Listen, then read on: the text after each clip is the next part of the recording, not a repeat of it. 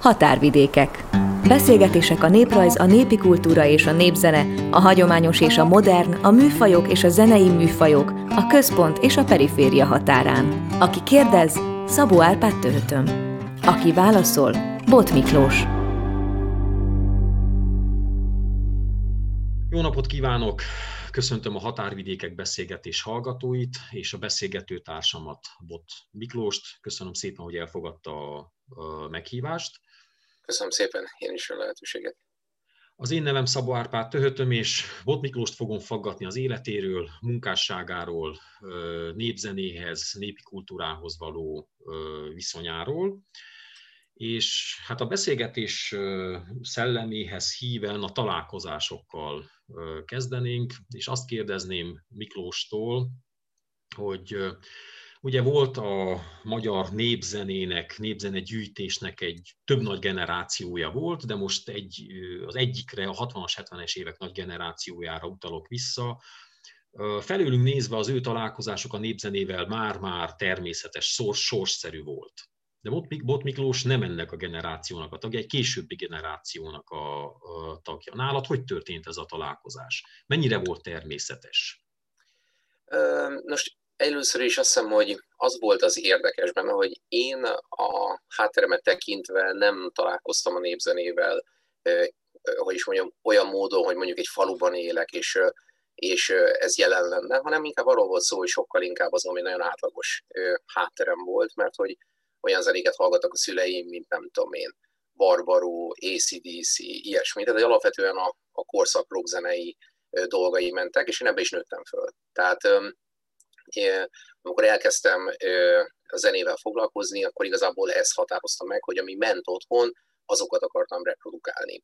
És akkor így volt is egy otthon egy akusztikus gitár, és azon kezdtem el játszani, és később, olyan tínézserkorom korai időszakában, tehát tényleg ilyen 12-13 éves koromban volt először, hogy így tévékben láttam vonózenekarokat, és arra emlékszem, hogy, hogy már akkor megfogott, hogy mennyire másképp szólnak, mennyire másképp hangzanak azok a dallamok, mennyire másképp gondolkodik az a zene de ez még akkor nem volt egy ilyen mélyebb találkozás.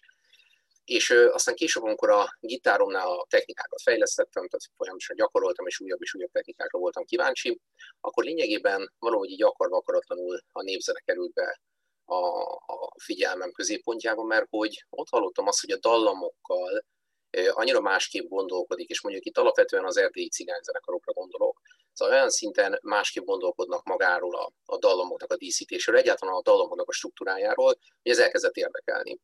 És akkor elindult egy ilyen folyamat, hogy a hangszeremet hogyan tudom alkalmassá tenni arra, hogy ilyen zenét játszak. Tehát, szerintem, tehát van egy ilyen nagyon izgalmas folyamat szerintem, hogyha az ember megszeret egy zenét, megszeret egy dallamot, akkor folyamatosan hallgatja, és azt szeretné, hogy utána valamilyen módon ez az övé legyen, hogy úgy mondjam. Ez azt jelenti, hogy addig kezded el gyakorolni, hogy te is reprodukálni tudod ezt. És amint te is meg tudod szólaltatni a saját magad által, akkor onnantól kezdve a készleted része lesz. És, és igazából ez volt a legfontosabb része, hogy folyamatosan újabb és újabb dalomokat kezdtem el figyelni, és ezeket próbáltam viszont a saját hangszeremre alakítani, ami egy azért egy elég nehéz menet volt, mert ugye erre nem igazán volt előtte példa.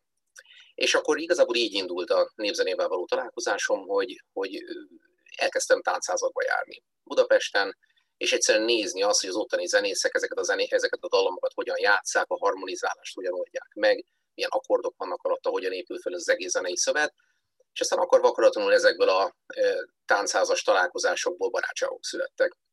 És akkor igazából mi mindig egy, mindig egy ilyen helyzetnél, ugye nem csak a dallamok jönnek, hanem ezekhez jön egy szellemiség, jönnek a barátságok is mellé, és akkor lényegében bekerül az ember egy olyan közegbe, amitől a következő válaszok, vagy a következő lépések azok onnantól kezdve már adottak lesznek. És akkor így lett az, hogy ilyen 20 éves korom elején kezdtük el az első ilyen erdélyi utakban részt venni. Alapvetően eléggé klasszikus vonal volt az enyém ilyen értelemben, én is ugyanazokba, mint a Kalotaszegi és mezőségi falvakba mentem el, ahol úgy általában az embereket küldték, és így ez tényleg így is volt, hogy a táncazokban mindig elmondták az idősebbek, hogy hova menjél, mit nézzetek meg, és akkor így is alakult, hogy először Csóri Sanyi Sündivel, nagyon közeli barátságban vagyunk mai napig, vele volt az, hogy beültünk, talán én lehettem 22 éves, beültünk az autóba, és akkor lényegében egy ilyen vakrepülést hajtottunk végre ott Erdélybe, egy ilyen igazi ilyen kószálás zajlott több héten keresztül, és hát ez egy nagyon meghatározó élmény volt. Uh-huh. Jó, hát a, a következő kérdésem nekem erre, erre vonatkozott volna, hogy egyrészt ugye a 90-es években nem biztos, hogy már olyan nagy felhajtó ereje volt ennek a táncházas népzenész kultúrának, és mégis valaki, aki mondjuk a rockzene felől közelít, találkozik ezzel a, ezzel a kultúrával, de az már egy következő szint, hogy elmegy gyűjteni. Igen. Ugye, tehát, hogy... Nézd, én, én nem teljesen éreztem azt, hogy nincs felhajtó ereje. Én azt éreztem, hogy óriási felhajtó ereje van. Tehát én pont azt éltem meg, hogy olyan elemi hatás gyakorolt rám, és, és egyrésztről olyan izgalmas volt az, hogy, hogy tehát, tehát, tehát nem csak a, amikor, amikor kialakul az, hogy találkozol ezekkel a dalomokkal, és akkor szépen megismered az idősebb gyűjtőket. Az idősebb gyűjtőkön keresztül történetek jönnek be az egészbe. És akkor az egésznek a kontextusát elkezded megismerni. Szóval én azt éreztem, hogy, hogy abszolút szépet az energia ebben a dologban, és ez emlékszem, hogy rám olyan nagy hatást gyakorolt, hogy abszolút már a következő lépés adott volt, hogy ezt én személyesen is átém, vagy szóval elmenjek ezekre a helyekre és megnézem. Hmm. Hmm. Szóval ter- természetesen következett akkor ebből. Mégiscsak volt természetesség ebben a Igen, igen, igen szóval, szóval tudod, én, én azt nehezen tudom meghatározni, ugye, hogy mit, mit, mit értünk természetesség alatt. Tehát nekem ezek a lépések akkor nagyon sok olyan lépés volt. Tehát például ez, amikor lementünk először fal, faluba, mondjuk Erdélybe kimentünk, és tényleg életemben először egy ilyen, hát hogy masszívabb ilyen roma közösségben vettem részt, az emlékszem, hogy az nem volt egy, egy feltétlenül adott lépés, ami úgy nagyon következne. Tehát én arra emlékszem, hogy azért ezen úgy sokat bíbelődtem ott, hogy most ezt én tényleg fel vagyok-e készülve, nem tudom én. És aztán utána, amikor az ember már oda megy, olyan természetesen alakulnak a dolgok, hogy, hogy azon gondolkodik, hogy most nem is értem, hogy pontosan min majd résztünk, vagy mi volt a probléma. Tehát, hogy, hogy igazából most visszafele nézve ez egy egyenes útnak tűnik, de azért itt nagyon sok döntés volt előtte, és nagyon sok hezitálás volt, hogy ezt én valóban akarom-e. Most abba gondoljatok bele, vagy a kedves hallgatók gondoljanak bele, hogy minden egyes ilyen lépés, most ha visszafele nézzük, ez egy egyenes vonalnak tűnik, de azért itt arról van szó, hogy nekem volt egy olyan fajta közösségem, mondjuk alapvetően ez a rockzenei közösség mondjuk így, ahol megvoltak a barátaim, abszolút érthetőek voltak a lépések, tudtam azt, hogy mit kell ahhoz csinálnom, hogy a fellépéseink legyenek, lemezeket készítsünk, stb. stb. Tehát igazából nem volt egyáltalán egy elvárás felőlem, hogy ebbe az irányba bármilyen lépést tegyek, sőt, valójában összekuszálta a dolgokat.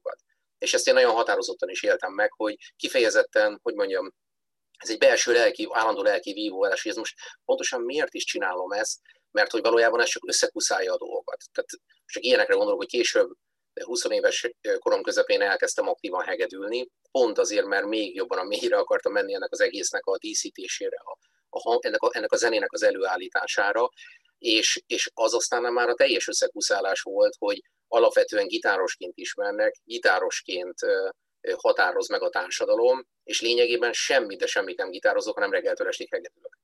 és, és ez valóban egy olyan dolog volt, ami tényleg azt, azt tudnám csak mondani, hogy összekuszálta a dolgokat, aztán később ezek úgy kisimulnak és értelmet nyernek, de amikor benne vagy, akkor egy kicsit olyan a dolog, hogy csak így becsukod a szemed, és így csinálod, és nem gondolkodsz rajta, mert, mert egész egyszerűen tudod, hogy ha nem csinálod, akkor abba lényegében beleőrülhetsz, hogy nem tudom én, mert, mert annyira vágytam erre, hogy ezt, ezt előállítsam.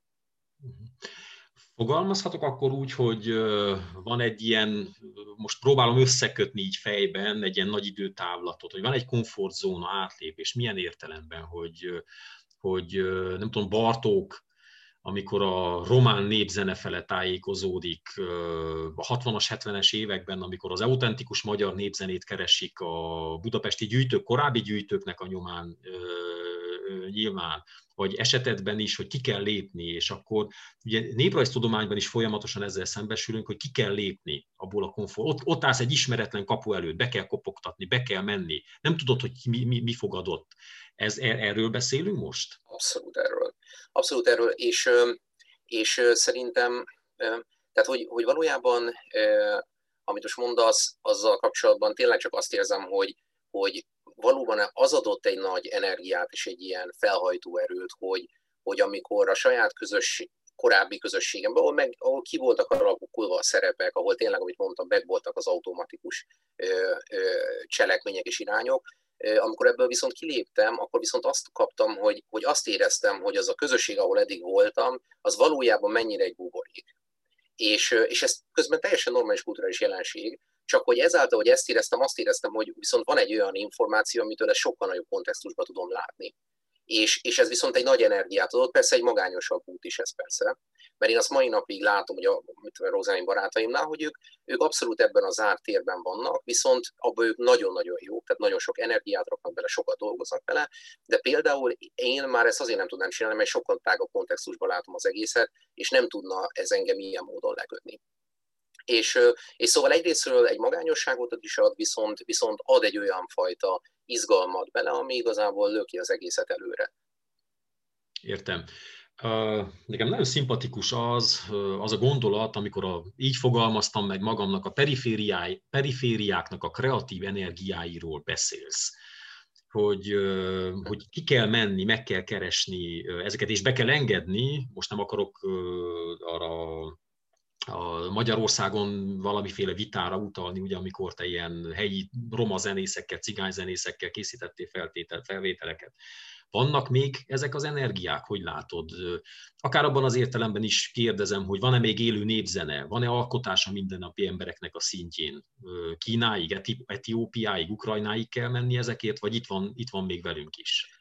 Szóval egyrésztről szerintem a kultúra működése ilyen értelemben nem igazán változik, tehát hogy szerintem folyamatosan vannak ezek a periférián lévő alkotások és alkotóközösségek. Biztos, hogy nagyon sok minden változik, és én szerintem ez nagyon sokszor így a városból lévő ilyen örökségalkotás az, amiről beszélünk, hogy, hogy ez volt az aranykor, ilyen volt a... Nem tudom, ennek csomó olyan összetétele van és együttállása van, amiben sok szempontból ez igaz is. Viszont például, hogyha most lemegyünk a, a a, a mondjuk akár vidéki Magyarországnál mondjuk ilyen roma szintetizátorosokat nézni, vagy zenekarokat. Én több ilyen, nem tudom, én esküvőn vettem részt, bálon vettem részt, az valami egészen elképesztő zenei élet folyik ugyanúgy. Csak egész egyszerűen nem igazán van bent a, a fókuszban, nem igazán foglalkozunk vele. És egyébként Ukrajnától kezdve így ahogy mondod, szóval Kína, nem tudom, Etiópia, bárhova jártam, folyamatosan találkoztam ezekkel az energiákkal, tehát szerintem ezek abszolút léteznek, csak vannak olyan fajta mainstream témák, ami, ami abszolút elviszi az embereknek a figyelmét egy irányba. És egyébként ez, hogy is mondjam, ez természetes, viszont egy, egy, egy bizonyos értelemben defókuszál is. Hmm. Értem tovább lépünk, de mégiscsak itt, itt maradunk ebben a témában. Egy, szintén idézek egy, egy interjútból, amikor azt mondod, hogy ugye a világ pusztulásának a képét ugye az erdőtüzekben és a kipusztuló fajokban látjuk a biodiverzitás vonatkozásában. De abban már nem gondolunk bele, hogy Pekingtől Jászberényig egy búsan, vagy merengősen jókedvű ember jó eséllyel Hotel Kaliforniát fogja meghallgatni. Ebben érzek globalizáció kritikát. Ugyanakkor meg azt, azt a zenéteket hallgatva is azt érzem, hogy, hogy a népzenének az egyik közege mégiscsak a világzene, vagy nem? Tehát így lát, látok egy ilyen ellentmondást is. Nos, az egyik, amire én itt gondolok, az alapvetően a populáris kultúrának az elképesztő hegemóniája. Tehát az, hogy valójában tényleg nagyon rövid időre bedobnak slágereket, ami lényegében nincs ideje arra, hogy elmélyüljön, nincs ideje arra, hogy variációk alakuljanak ki, hogy kreatív energiává alakuljon, és, és ezek folyamatosan cserélődnek, és jönnek ilyen üzemben gyártott módon, ráadásul azt gondolom, hogy ezek ilyen jól megmért módon készülnek, tehát hogy abszolút olyan, mint a gyors étterem, tehát jól ki van az egész találva, és az emberek akarva akaratlanul ezekre fordítják az idejük nagy részét. Tehát az egyik az a Hotel Kaliforniás, az nekem erre vonatkozott, azt hiszem, hogyha jól emlékszem. És a másik az, hogy ami, ami viszont a világzenére igaz, a világzene ugye ez egy nagyon sokat szított kifejezés. Én, én igazából most ezt nem akarok ebbe belemenni, hogy ez jó kifejezés vagy nem. Ez igazából én arra használom azokra a zenékre, ami alapvetően mondjuk ilyen népzenei indítatásból próbál kreatív energiákat létrehozni, tehát új dolgokat, új zenéket létrehozni különböző népzenei etnikus inspirációkból. És itt viszont alkotásról van szó.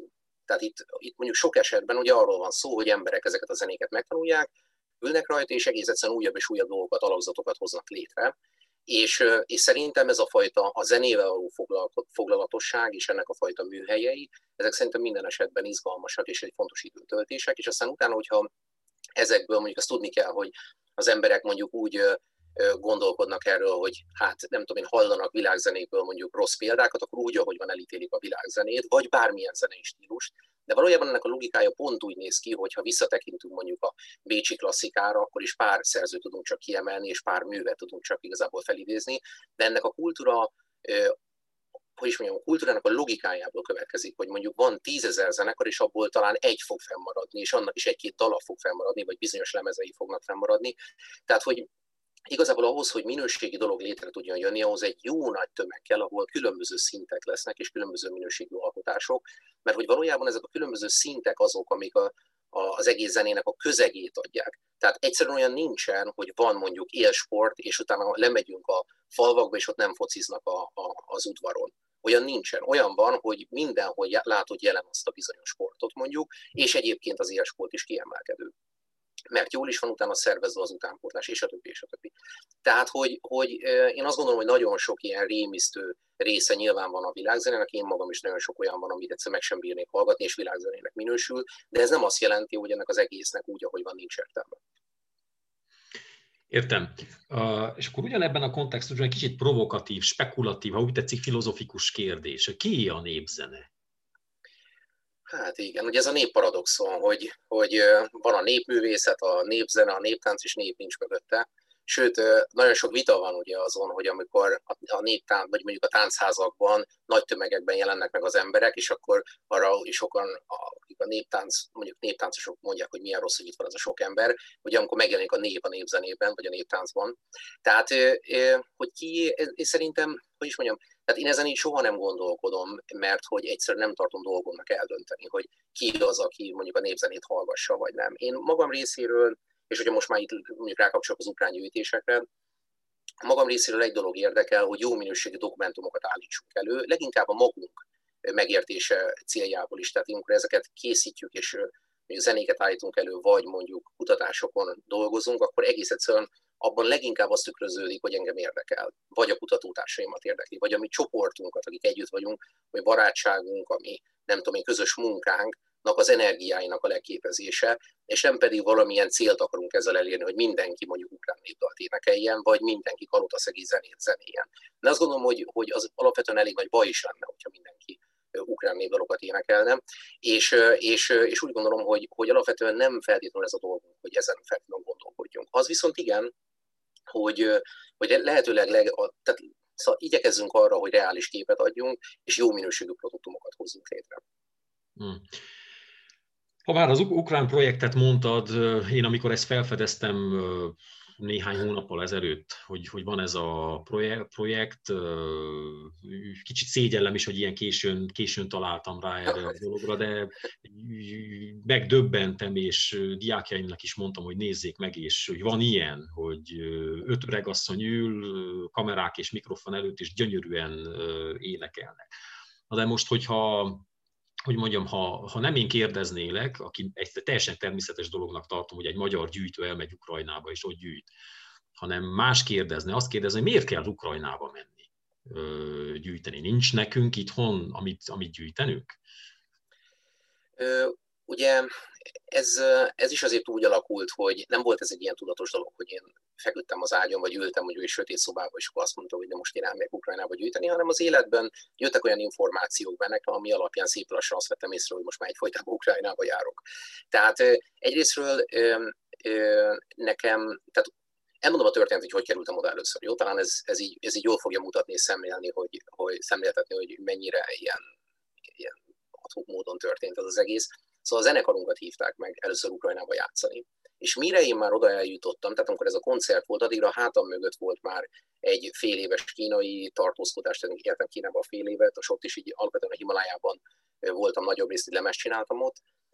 Aztán már addigra bejártam Szíriát, még a háború előtt, meg Iránba voltam, meg szóval volt egy több ilyen mozgásom, ahol, ahol pont igazából leginkább az ottani zenékre voltam kíváncsi, és és arra emlékszem, hogy meghívtak minket ugye Ukrajnába játszani, és akkor ez egy, ez, egy, ez egy falusi részem volt, ez már Nyugat-Ukrajnában, tehát a Kárpátokon túl. Nagyon sokszor azt gondolják, hogy én Kárpátalján dolgozom. Kárpátalján igazából pár felvételt készítettem, de abszolút a Kárpátokon túli részről beszélünk. És, és ez belső, tehát Nyugat-Ukrajnában volt, Ivano-Frankivsk Kuplaszban, de abszolút ilyen falusi környezetben. És és hát emlékszem arra, hogy le, megdöbbentem, hogy hogy néz ki az egész, tehát hogy mennyire hihetetlenül izgalmas volt. Tehát nekem azt kell, hogy mondjam, Kína után exotikusabb volt Ukrajna, mint Kína elsőre. Most ez egy kicsikét ilyen hatásvadász, de tényleg próbálom érzékeltetni, hogy mennyire megdöbbentő uh-huh. volt a falu, ahogy kinézett, és amilyen, amilyen állapotban volt. És hát most nem negatív, pozitív, hanem amilyen állapotban volt. És ö, emlékszem arra, hogy a koncert ö, másnapján sétáltunk a helyi faluba, és az asszonyok ültek kint ott a, a padokon, és, és énekeltek, de ilyen több szólamú egészen elképesztő zene volt, és, és, és hát azt mondtam, hogy ez hihetetlen, hogy erről igazából népzenével így vagy úgy foglalkozom, és erről semmit nem tudok, holott lényegében ez mellettünk van. Szóval azt mondtam, hogy hát, hogyha tényleg voltam előtte Kínába fél évet, meg egy csomó helyre, akkor egyszer, e, egész egyszerűen fogok pár mikrofont, és, és futok egy kört Ukrajnában, és megnézem, hogy, hogy mi történik. Szóval igazából tényleg ilyen nagyon egyszerűen alakult ki a dolog, egyszerűen érdekelt, és, és itt talán, hogy ezt el tudjam magyarázni, hogy ez miért érdekes mondjuk egy zeneszerzőnek, én akkor leginkább ugye, mint zeneszerzőként érdeklődtem ez, ez iránt a dolog iránt, ami azt jelentette, hogy egy, egyszerűen olyan zenei gondolkodásokat, olyan zenei gondolatokat kerestem, ami más volt, ami meglepett. Ami, amire, amire, hogy úgy mondjam, nem gondoltam volna, abból adódóan, amilyen én zenei környezetből és nyelvből jövök. És, és ez abszolút hozta. Tehát az Ukrajnában lévő dallamok, a, ez a többszólamúsága adott esetben, ez egy bizonyos réteg egyébként, tehát azért ez ennél sokkal komplexebb kérdés. Szóval ez annyira lenyűgözött, hogy, hogy én emlékszem arra, hogy többször, amikor hallgatom ezeket a zenéket, mint zenészként egyzett füllel, egész egyszerűen nem tudtam rekonstruálni, most pontosan mit hallok. és és ez, ez annyira felkeltette az érdeklődésemet, hogy lényegében akkor már elkezdtem egy olyan mikrofonozási technikával, már a legelső felvételnél rögzíteni, ahol külön tudtam bontani a szólamokat és értelmezni az egész zenei szövetet. Tehát, hogy, hogy az első része az valójában egy ilyen megmerítkezés volt, és zenei inspirációról szólt. Arról szólt, hogy, hogy, hogy folyamatosan egyze a saját kreativitásomat és a zenéhez való gondolataimat, és, és folyamatosan egy kihívás elé állítson. És akkor szóval így volt az első út igazából. És aztán utána, onnantól kezdve lényegében minden évben kétszer legalább kimentem, vagy például a tavaly előtti éven volt úgy, hogy fél évet voltam terepen összességében, tehát az, az már kifejezetten intenzív év volt, tehát hogy valahogy így ez, ez egészen elhatalmasodott. Mm, értem.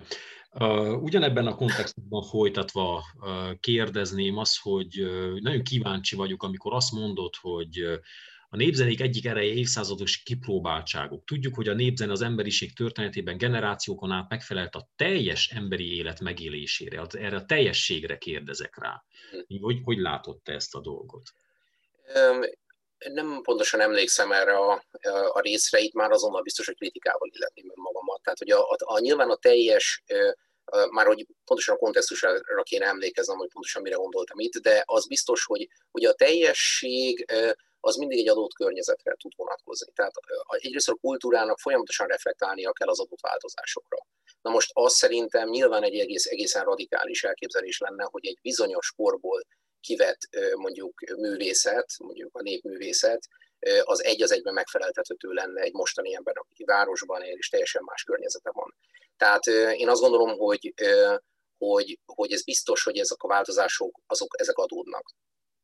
Én azt hiszem, hogy itt valami olyasmire akartam gondolni, hogy, hogy, hogy ezek szerintem nagyon fontosak, hogy az emberek mondjuk a városokban is újabb és újabb zenék, zenei nyelvekkel tudjanak megismerkedni, mint ahogy nagyon sok olyan dolgot tesz az ember, hogy nem tudom, hogy hobbiból elkezd sportolni bizonyos dolgokat, bizonyos új hobbikat kezd el megismerni, időt szán rá, elkezd fotózni, elkezd nem tudom én, ezek ugyanolyan fontosak, hogy, hogy ezekkel mondjuk szerintem ugyanolyan élményt adnak, sőt nagyobb élményt tudnak akár adni, hogyha mondjuk különböző kultúrákban, énekekben tudnának elmerülni.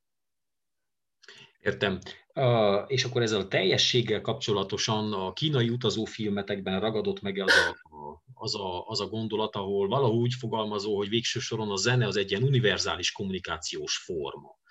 Tehát, hogy, hogy, hogy nem kellenek szavak, nem kell különösebben magyarázat, leülsz és valakivel elkezdesz zenélni, és működik ez a, működik ez a dolog. Ez így van, ez, ez igazából ebben a globalizált világban egyre jobban igaz.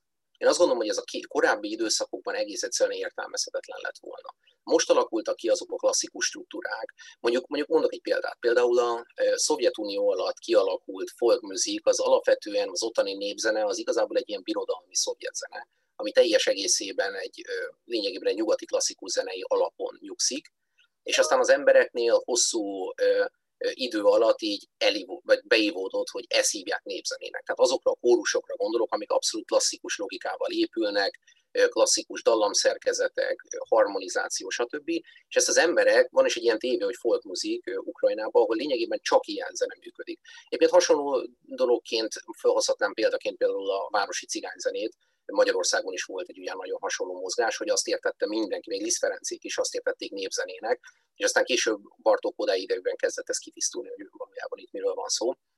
Na most ez ugyanez, ott is Ukrajnában ez, ez végbe ment, hogy van egy ilyen nagy, mondjuk egy ilyen nemzeti vagy birodalmi horizont, ahol amin keresztül hirtelen tud Kamcsatka és nem tudom én Lviv egymással kommunikálni, mert hogy értik egymás zenei nyelvét. Na most én szerintem, a, tehát én Ukrajnában, vagy bocsánat, Kínában ezt éreztem, amikor csináltuk a lemezt, hogy az ottani fiatal kínaiak már abszolút értették azokat a fajta zenei dolgokat, amit én hoztam be, és azokat, az, azokat a harmonizációkat, azokat a zenei megoldásokat, sőt, inspirálta őket. Tehát az volt, hogy az együtt zenélés, az bár olyan dallamokat hoztak be, amely abszolút mondjuk, nem tudom én, egy, mondjuk egy, egy kínai operából adódott, viszont tudták úgy fordítani, hogy értették azt a világot is, amit én hozok, pont a globalizáció miatt, hogy, hogy az egész úgy tudott alakulni, hogy mind a, mind a kettőnknek egy érdekes és izgalmas párbeszédét tudott alakulni. Szóval akkor a, ez, a, ez a kettősség végső soron, vagy, vagy ez, a, ez a kritika, amit a globalizációval szemben megfogalmazunk, valóban egy kettősség, tehát ennek vannak negatív és pozitív oldalai is. Így van, abszolút. Igen, azt hiszem. Uh-huh. Értem.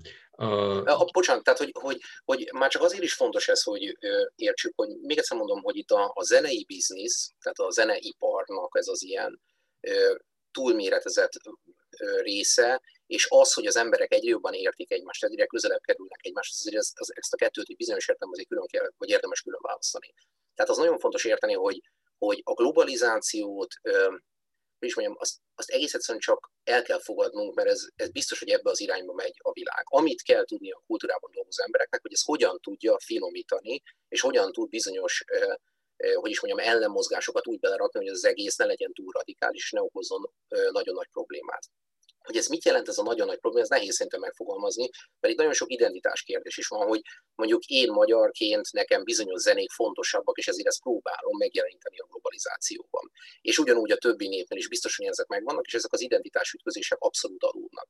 De az, hogy mi mondjuk el tudunk jutni Kínába, és a kínai emberekkel tudunk beszélgetni, tudunk akár együtt egy lemez létrehozni, és, és ők is el tudnak hozzánk jönni, és nem tudom. Szóval ez, ezt megállítani nem fogjuk tudni, és, és, és, és ezt nem, nem is akarnám pozitív vagy negatív előjellel, hanem sokkal inkább, mint egy, mint egy jelenségként kezelni.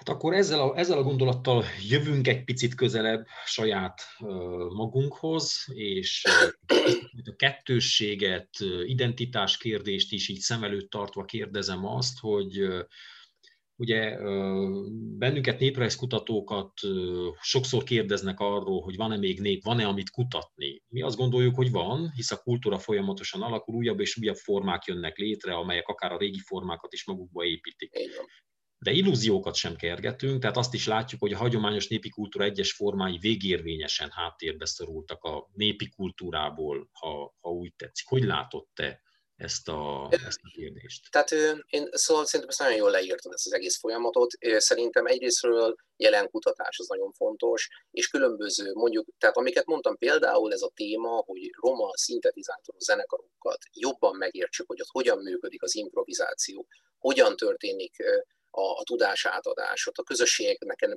tehát ezek a közösségek hogyan épülnek köré ezeknek a zenéknek. Egy olyan helyzet, hogy még bekerül a YouTube, és egy egész, egész ország nézi egymást, sőt, valójában az egész Balkánt nézi ez a rendszer, és a többi, többi. Tehát, hogy, hogy ezt a rendszert például pontosabban feltérképezzük, ezt én azt mondom, hogy ez a néprajznak ugyanúgy dolga lenne egyrésztről. Másrésztről a néprajznak szerintem van egy olyan dolga is, hogy bizonyos értelemben a múltban leírt, biztosnak tűnő gondolatokat újra és újra felülírja, vagy újra és újra átértékelje.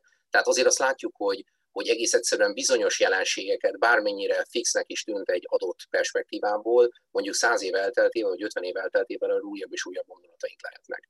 Tehát, hogy hogy én azt gondolom, hogy olyan, én szerintem sincs, hogy véget ér. Ez a fajta, amit úgy hívunk, hogy mit a gyűjtés klasszikus korszaka, az valóban lezárult, tehát ezt tényleg elmondhatjuk, hogy ezek a fajta falusi közösségek nincsenek, és egyébként ilyen értelemben Ukrajna ezért nagyon izgalmas, mert ott még ennek az utolsó kis pillanatait el lehet csípni, viszont legalább olyan érdekes az is, hogy Ukrajna, vagy Ukrajnában lévő idősebb generáció az hogyan, az, az milyen módon szívta magába például ezt a fajta szovjet kultúra, vagy ezt, ezt a fajta szovjet zenét, ami ott teljes erőből elterjedt, és ez, ez valójában milyen dinamikát adott az ottani korábbi folklórnak, stb. Tehát, hogy szerintem ez, ez, ott nagyon-nagyon sok olyan téma van, amit, amit hosszasan lehetne kutatni. Tehát, tehát amit mondtál, ezzel egyébként teljesen egyetértek. Uh-huh. És akkor ugyanez a kérdés, ilyen, hogy mondjam, ilyen lokálpatriótaként vagy transzilvanistaként felteszem Erdély és Magyarország viszonylatában is, abban az értelemben, hogy sokan úgy látják, hogy az igazi magyar kultúra, és az igazi van egy hangsúly, még akkor is a idézőjelben, az Erdélyben maradt meg. Ez az úgynevezett skanzenizáció, tehát ilyen múzeumként látnak bennünket, viszont sokakat zavar is. Hogy látod, fel lehet-e oldani, fel kell-e oldani ezt a központ és határvidéke, központ-periféria dilemmát, problémát? Én szerintem már ugye ott kezdődik a probléma, hogy ez, a, amit ahogy mondtad is, hogy a hangsúly az igazin van. Szóval ez valahogy ez a nagyon ilyen romantikus, meg a, a népzene, mint egy ilyen időtlenségbe vesző, ilyen, ilyen, ilyen, hát ilyen szakrális valami, vagy hogy is mondjam, tehát hogy ez egész ilyen túldimenzionáltsága, ez engem sok értelemben nagyon zavar. Másfelől most inkább úgy mondanám neked, a, hogy például Kárpátalján nagyon sokat beszélnek arról, hogy őket mennyire elfelejtik, és mondjuk mennyire folyamatosan, ha külhoni magyarokról van szó, akkor mindig igazából Erdélyre gondolnak. Ez természetesen adódik abból, hogy számszerűleg egy egész más dimenzióról beszélünk, mert mondjuk Kárpátalján van 130 ezer, még ugye a milliós fölött van ugye Erdélyben, és, és ebből is adódik ez a, ez a nagy különbség. De én látom egyébként, hogy, hogy a külhoni magyaroknak a többségének ez amúgy is egy ilyen kifejezetten frusztráló jelenség.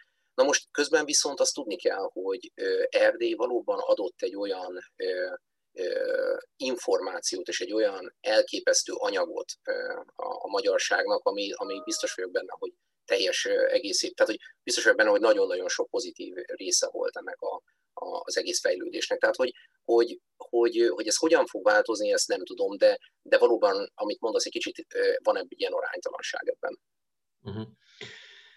Uh, és akkor kicsit hogy szembe megyek a saját, a saját logikámmal, amikor azt kérdezem, hogy kedvenc erdélyi települése, tájegységed, vagy bármi, ami, amit úgy így kiemelnél így az erdélyi tapasztalatokból, van-e? Én szerintem ezek a kedvencek, ezek arra vonatkoznak, ahol emberi élményeink voltak.